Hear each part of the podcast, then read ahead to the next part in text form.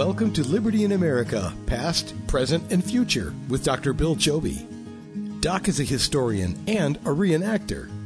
On this show, you'll hear his thoughts about our personal liberties from their earliest recorded beginnings. You'll also be transported back to the 1750s to relive the life of Colonel George Washington and his adventures during the French and Indian War. Let's get started. Here's Dr. Bill Choby.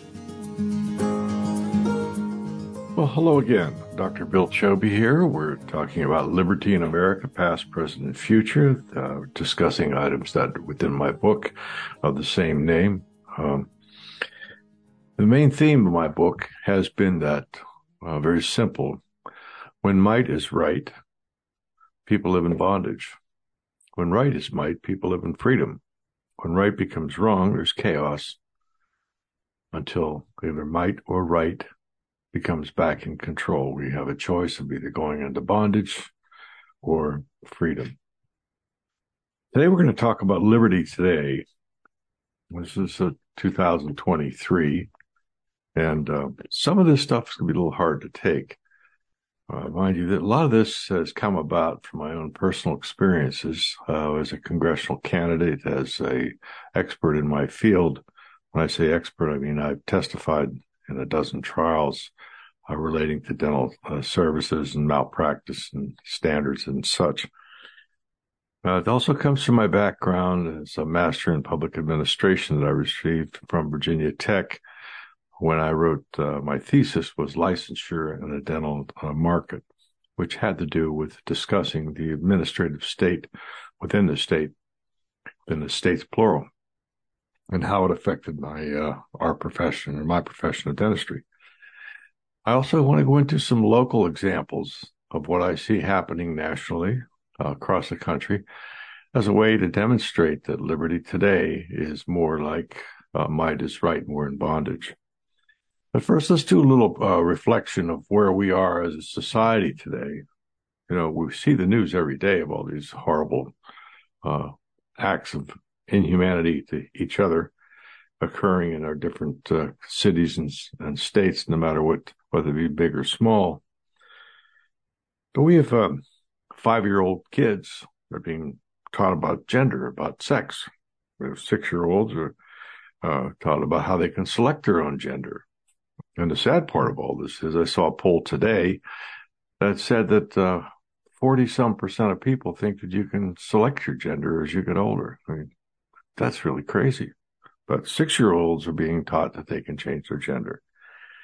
7-year-olds are running around with cell phones and iPhones, and they're onto the internet and social media, and they're looking at TikTok and many other things that, if it were on the big screen, would be prohibited by R-rated or very minimum PG-related. But they have all that right in their pocket with these cell phones. We have 8-year-olds that are being abused, sexually abused by adults. Pedophilia is growing crazy. It's growing wild. And it's at literally all levels of society. Most importantly, we see much of this happening from the invasion of all the illegal aliens that are coming through our borders, with so many of these children being sold into sex lives of, or sex slaves or indentured servitude, which is prohibited, by the way, by the 13th Amendment. We have 9-year-olds watching online pornography, 10-year-olds experimenting with alcohol, 11-year-olds are given condoms by our teachers and shown how to use them.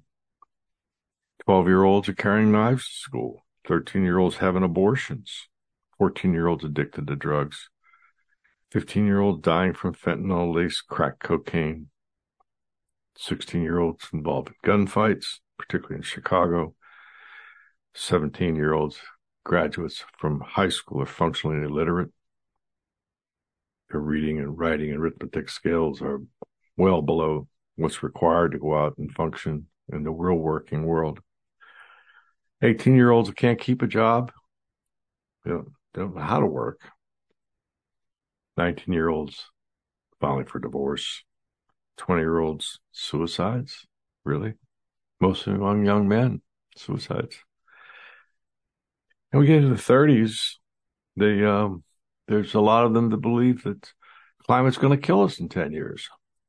You know, climate change, which is insane. As I mentioned before, the sea level at Plymouth Rock hasn't changed in 400 years, and yet these people believe that the world's going to be inundated by melting ice caps. It's just beyond me why people would feel this way or think this way, but they've been given this steady diet of climate. We're responsible. Well, the polar bears are going to die. Everybody's going to die because of we drive around in SUVs and we get our electricity from coal, and oil is somehow a horrible thing. And then we get into the middle age. We have never before we've seen 40 and 50-year-olds dying of drug addictions, drug overdoses. It's so common that Narcan is given out freely. And many of these people are being revived by the EMTs with Narcan. These people come out of their dope and stupor, and they're belligerent. They're angry. They hit these guys. They hit people who are there to help them, to save their lives. And they get angry because they come out of their buzz by the Narcan. But it goes on. We see people in their 60s. All you have to do is go to the casinos and see what's there. In Pennsylvania, we have a number of them where, you know, you just walk into them.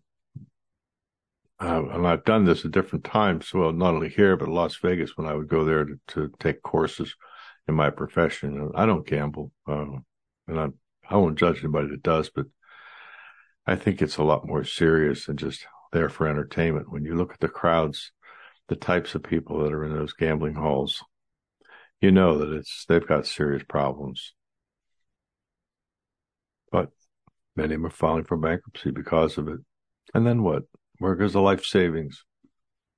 We have scammers out there that are hitting on the elderly for online dating, for calling people being called saying that somebody's relative is in prison or jail and need money to get out. They've been in a horrible accident. And a lot of people that scammed older people who generally learn through life that trusting others is a necessary component of health. And these scammers come in there. They're ruthless. What they will do to get money from older people. And I've been attacked by scammers left and right, particularly romance scammers. I had to finally put that I'm married on my profile of Facebook just to keep them away from me. But I've got it all the time, and they promise you everything, and they want your money.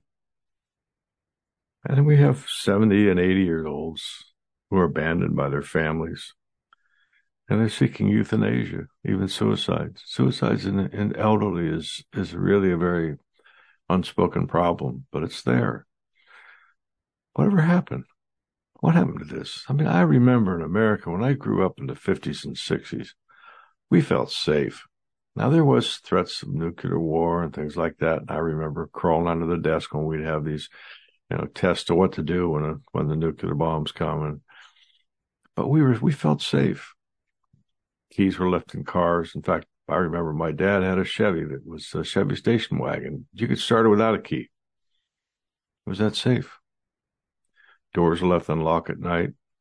Kids would go out and play in the streets, in the woods like we did. There wasn't a day that went past where we went running around in the woods and streams or playing in a pond or just hanging out in the front yard playing capture the flag or football or baseball or just riding our bicycles with our baseball cards in the spokes to make it sound like we were motorcycles. We never wore helmets. Kids didn't get hurt. If they did, they went home. You know, Mom patched them up and they're back out there in the bunch with the rest of us. That was America. That experience. You can talk to anybody in their 70s and 80s, and they'll tell you that was the experience across this country. Now, why did that happen? Well, my parents came out of World War II, the Great Depression. And they were called the greatest generation. And they were fed up with violence. They were fed up with war. They were fed up with destruction. They were fed up with not having things. And they worked really hard to give their kids everything they didn't have. And quite frankly, I think they spoiled a whole generation, the baby boomers, which were spoiled. And we saw that this came out of the 60s when people were rebelling against the man. You know, of course, they were rebelling against Vietnam War. We saw the death of a president. JFK was shot We find recently that it was by our CIA, our own government. They feared him. And we had the death of Martin Luther King. And that started to shake the very foundation of trust that we have within our government. When LBJ came along and he accelerated the Vietnam War, he dove into the Social Security trust funds, started handing money out to people. The Great Society came along, and gradually people became more dependent upon government than themselves. And really, that's the source of what brings us to where we are today. People trust government literally over God. And they've done this because they've been handed a steady diet of these things that do this or do that to go away. The government wants you to do it. They will reward it, or they will punish you, a carrot and stick approach. That's where it's in every level of what were once trusted institutions. Educators, when I grew up, you never talked back to your teacher. You get smacked. And that worked out. My generation, they grew up knowing the difference between right and wrong. They grew up knowing that it was important to respect older people. We called adults by their Mr. or Mrs. or their other titles. We don't call them by their first names. They were important. That difference was important. We respected the policemen. We respected politicians. We respected teachers. We respected pastors and priests. And because there was that respect there, the society was stable. Families were stable. Moms and dads stayed together, even though they disagreed. They stayed together for the children. They hung in there when times got tough. Because it's during tough times that you see the real fiber of people. Well, that started to all go away. LBJ's Great Society, lots of money going in. The breakdown of trust in government with the Nixon fiasco with Watergate. Reporters learned that they could take down a president. Reporters, they're supposed to be journalists. They're supposed to give us snapshots of what's actually going on in our world. But instead, they became activists, and they got to the point where they felt they were power brokers, political power brokers. All along, the idea that you could stay in power, a politician could stay in power for a career by simply promising freebies. And every time an election cycle came around, there was more freebies to offer. And one freebie on top of another, on top of another, on top of another. Next thing you know, you got people looking, just as a pet would look to you if you gave them more and more food, or a wild animal, you give them more and more food, they're going to come around and depend on you. That's what the government did to people. And in exchange for all these freebies, you had to live the way they wanted you to. You had to live where they wanted you to, and what kind of housing you had, and where you went to school. At the same time, all of those freebies began to compete for the role of the father in the home.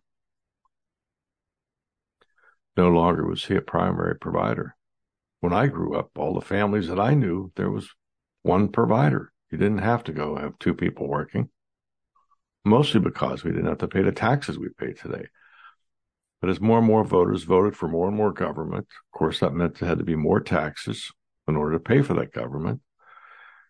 And along comes, next thing you know, you have to have two incomes to maintain a standard of living that you'd like, or to grow, or to send your kids to school. So what happens when you have two wage earners within a family? Well, you have competition for who does what, who's going to be in control. And the kids suffer. Kids are left to their own means to entertain themselves, and they get into trouble.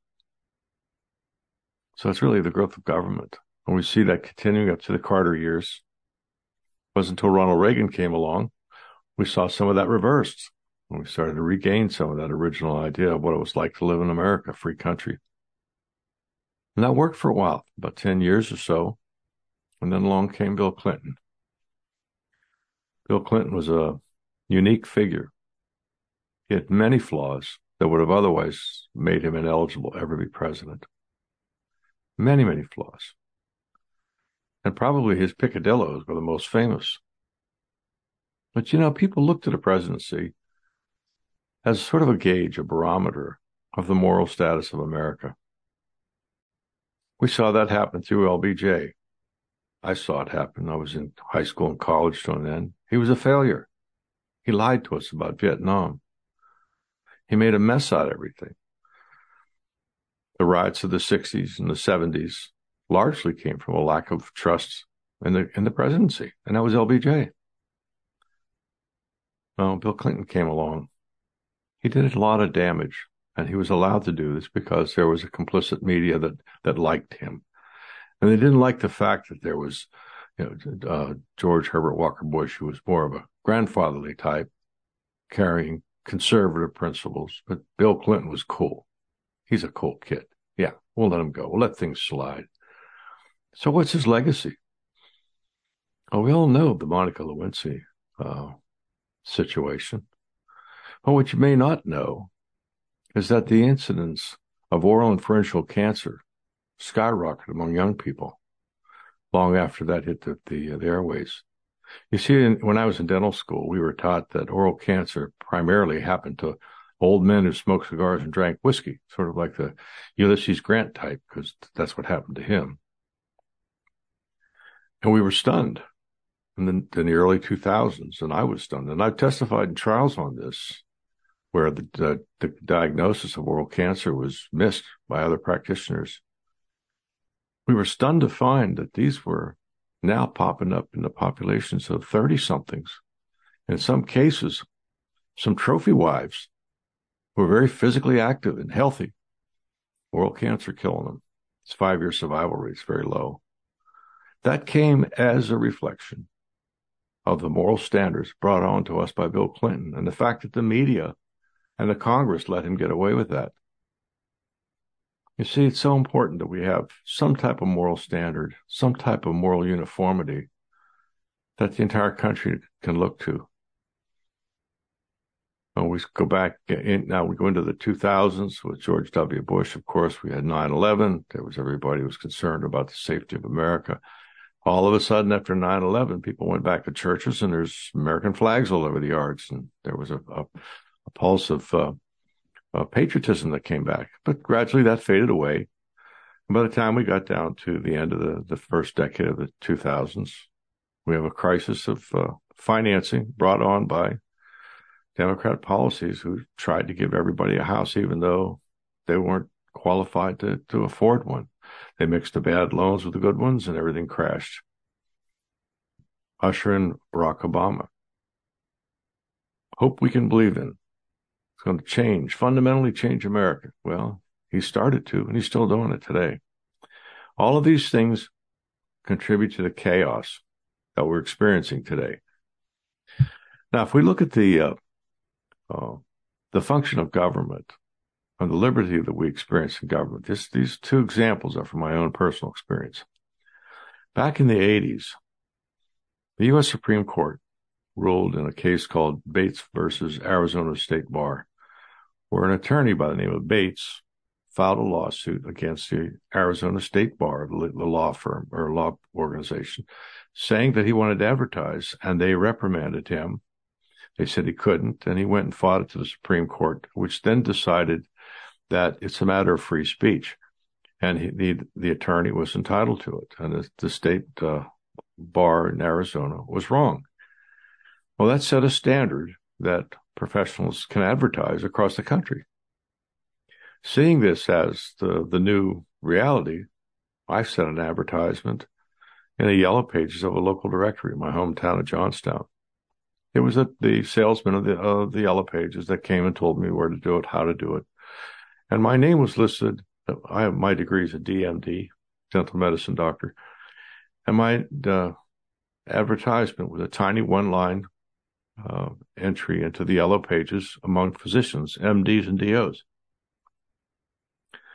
The Board of Dentistry hated advertising.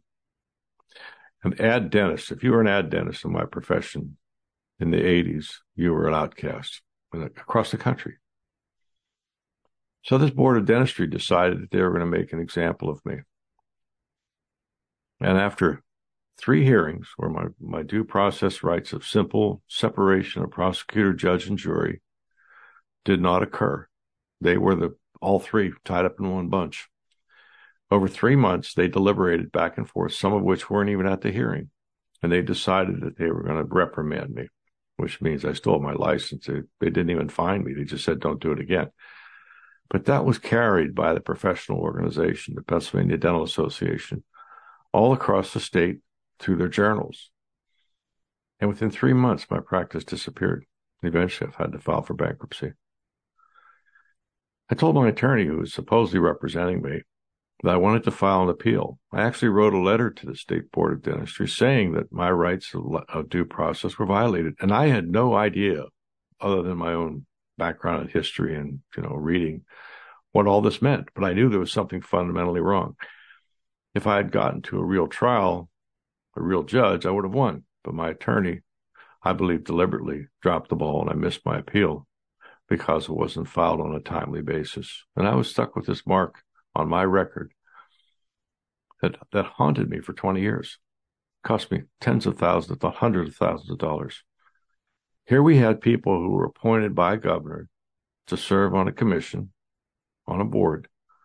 There's no accountability to them. It was fire and forget. Once they're on there, they do their thing. They can't get rid of them. Even if they make grievous mistakes. There was many others in Pennsylvania that had problems with these licensing boards. 1 out of 12 people in Pennsylvania were licensed, and you were governed by the board that was appointed by political people for political reasons, with no knowledge at all about the rights, the fundamental rights of Americans. And over 1,000 licensees in the state were harmed by this terrible setup. In fact, there was a quota system, and the new young buck attorneys, prosecutors who wanted to make a name for themselves, they went after the low fruit, the easy ones, and they let some of the bad guys really get away because all they were concerned about was putting notches in their belt and advancing up the ladder. No concern at all about due process. So my personal experience, actually, that's what led me to go back to school and get my master's in public administration. And I fought with those guys, and eventually the Federal Trade Commission sided with me. And apparently all of the boards in Pennsylvania and health opposed advertising. But after I got the Federal Trade Commission to intervene, suddenly advertising was accepted across the state, and you see it today, and the benefit that it's had to many people to be able to choose their own providers based upon information, whether it be through reviews online or through television ads or articles or whatever have you. It was an unprecedented change in how we shop for healthcare. That was because of me, because of what they did to me. Let's fast forward a couple of years. I'm in the town of Johnstown, and I want to sell my house because I moved my practice to another city. And I found that I had to have my sewage line checked. And I said, well, what for? Well, the DEA, or DEP, Department of Environmental Protection in Pennsylvania, decided that the sewage system in the area would overflow if a certain amount of rain got into the system. And it would happen maybe once or twice a year, and that was unacceptable, that there was sewage then would go into the local river. So the simple thing to do was to expand the size of the sewage plant. But no, instead they decided that all this extra water was coming in through downspouts that were connected to the sewage and other means. But rather than saying to everyone, just take your downspouts, put them out in the street or put them out in the lawn, take them out of the sewage system and have at it, they decided that, the local people decided that, local politicians, that it was better to require every resident to put in a whole new sewer line under their homes, one that was put in with PVC pipe that was tested to 15 pounds for 5 minutes, or 5 minutes for 15 pounds, 5 pounds for 15 minutes, at costs of tens of thousands of dollars. And you couldn't sell your house unless this was done. So I fought them. I took them to court. I said, this is a violation of privacy. It's a violation of my fundamental right as an American that I don't have to allow government inside my house. So off we went to court, had all these examples. I was right, but they had been doing this for 10 years or more because they kept it under QT. Most people didn't know until they went to sell your house. So we took it to court. I hired a Harvard lawyer. We made our case.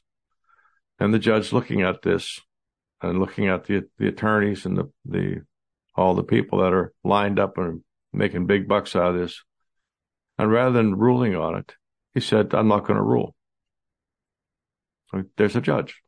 He's hired. That's his job, to make a decision. He decided not to make a decision. So the default effect was that I had to have my basement dug up, lines replaced, and before I could sell my home. But at that point, I realized it's a waste of money to be fighting with these people. But the entire town was required to do this. It violated the rights of everybody in the town. Clearly a violation of privacy. Where were the checks and balances? I went back through the enabling legislation, the Municipal Authorities Act of Pennsylvania. Where do you have a group of people like this get the authority? This was, at the time, this was a redevelopment authority. It was not in their charter that they could be involved with sewage. Didn't matter.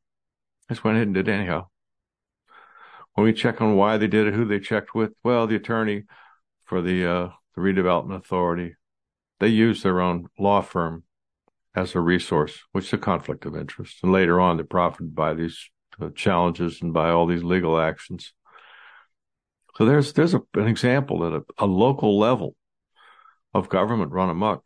Most people have no idea that these bureaucrats or these agencies are required to stay within the confines of the legislation that created them, that their charter itself limits what they can do. Didn't matter.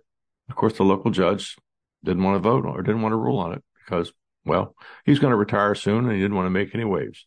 And he did. So you see, this is a problem. Not only is it going on at a federal level, but what we see with the expansion of the powers of the EPA and this group, this federal agency or that federal agency telling us what we can and cannot do. And if you're going to fight with these people, you've got to use your post-tax dollars. They use your tax dollars to fight you with your post-tax dollars. So it's a losing proposition, and it's very hard to win. You can, but it takes a lot of money, and oftentimes it takes going up to the Supreme Court, just as it was with Bates and Arizona State Bar. That should have never happened. But that's what happened in this country. And a lot of it's because of a lack of respect for the Constitution and understanding the basic principles of the Constitution. All these experiences that I've had directly gave me the impetus to write these things down, to write this book, because I wanted to share this to show people that this is for real and it's here for today. America's a country, United States, a country that's founded on a constitution. We are a constitutional republic, and anybody that says that this is a democracy is lying to you. But that's part of the mantra. Just like the pro-abortion people say it's pro-choice to make it sound better. It's the apples and oranges thing. What do you get as a fruit salad? It's a little truth, a little lie. Next thing you know, you're repeating the lie. America is not a democracy. And I cringe when I hear Republicans say it's a democracy. We are not a democracy. The only time the word democracy was used in our founding discussions was to say we don't want it. It's in none of our founding documents. But you hear it over and over again. And this is the gradual creep of these progressive ideas that's given us the liberty we have today. Started over 100 years ago with Woodrow Wilson. He was a racist. We know that. We talked about how the 16th Amendment interfered with the liberty of Americans and how it's just grown into this behemoth today. It's a fearful agency. The 17th Amendment took away one of the checks and balances by having the senators elected directly. And every 6 years, they have a food fight over who's going to be there. Rather than having the states through reasoned debate and logic, appointing somebody who's going to keep an eye on the states and keep the federal government in check. Now you've got the senators are there digging in with the rest of them and just divvying up the pile of money that comes in. So what are we going to do? Am I just right? People in bondage. We live in bondage today. Bondage to government at all levels. Are we going to sit and take it? Are we going to continue to live in bondage? Are we going to do something about it? When right is might, we're free. Well, what is right? Who says what's right? Well, one time, the Judeo-Christian tradition that God is right, that his laws are right, that the Ten Commandments, the first written rule of law that I discussed in our opening podcast, those commandments gave us Western civilization. We've forgotten that. In fact, people who are considered to be Christian men, particularly, are considered to be domestic terrorists because we speak about honor and truth and those sorts of things. So here we are. Men want to be like women. Women want to be like men. Kids are lost. Anxiety, pills, suicides, mass shootings, divorces, all these things that are tearing apart the fabric of Americans came about by the growth of government, deliberately, mind you, to change our constitutional republic into a social democracy with the minority in charge, telling the majority how to live, while telling at the same time that they have a choice in what happens here when they don't. We're not a democracy. Not when you have an oligarch running the country. Joe Biden's a primary example of what happens when a small minority of people are running the show. He's just a figurehead. He's like the King of England, or the Queen of England. They're figureheads. It has nothing to do with executive power. All of this brought about by the progressive advance of these ideas that we know will fail because they failed all over the world. The progressive advance of ideas to take away the authority of men, to insert the role of government, and eventually the heavy hand of government to do what the will of the small people the liberals who want to run the show and play God over our lives. We have forgotten God. That's what Lincoln said before the Civil War. I dare say that I suspect that there's even greater trouble coming because of all the confusion, of all the chaos. So many people don't know how to make good decisions. Look what happened during COVID, the mess that happened there. The government telling us how we're supposed to be shut down, how we're supposed to be wearing masks. And if you dare spoke against the government's mandate, Dr. Fauci et al., their physicians lost their licenses because they spoke out against the charade that it was. That's heavy-handed government. That's bondage. So we must take it back if we want to have the liberty and the freedom that we were endowed by our Creator. That was handed to us through much blood, sweat, and tears, and the great trials and triumphs of our history, to reclaim what it is to be an American, to be that city on the hill, to be that New Jerusalem of Western civilization, to be the land of hope and freedom. We have to take it back. And quite frankly, I think that if we don't willfully do this, we follow on the path that we're on with the media, social media, and the manipulation that goes on there. But we're facing a major, major economic upheaval. We're facing lots of crime, lots of violence. That's usually against the weakest among us. It may take something that drastic, that bad, that hurtful, that painful, to get people to get out of their stupor of this lifestyle that everything's fine when it's not. The good book says that if we do as we wish, not thy will, but my will, there's chaos. Do as thou wilt. Do what you want. When we do what's right in our own eyes, there's chaos. And that's where we're living today. I thank you for your attention today.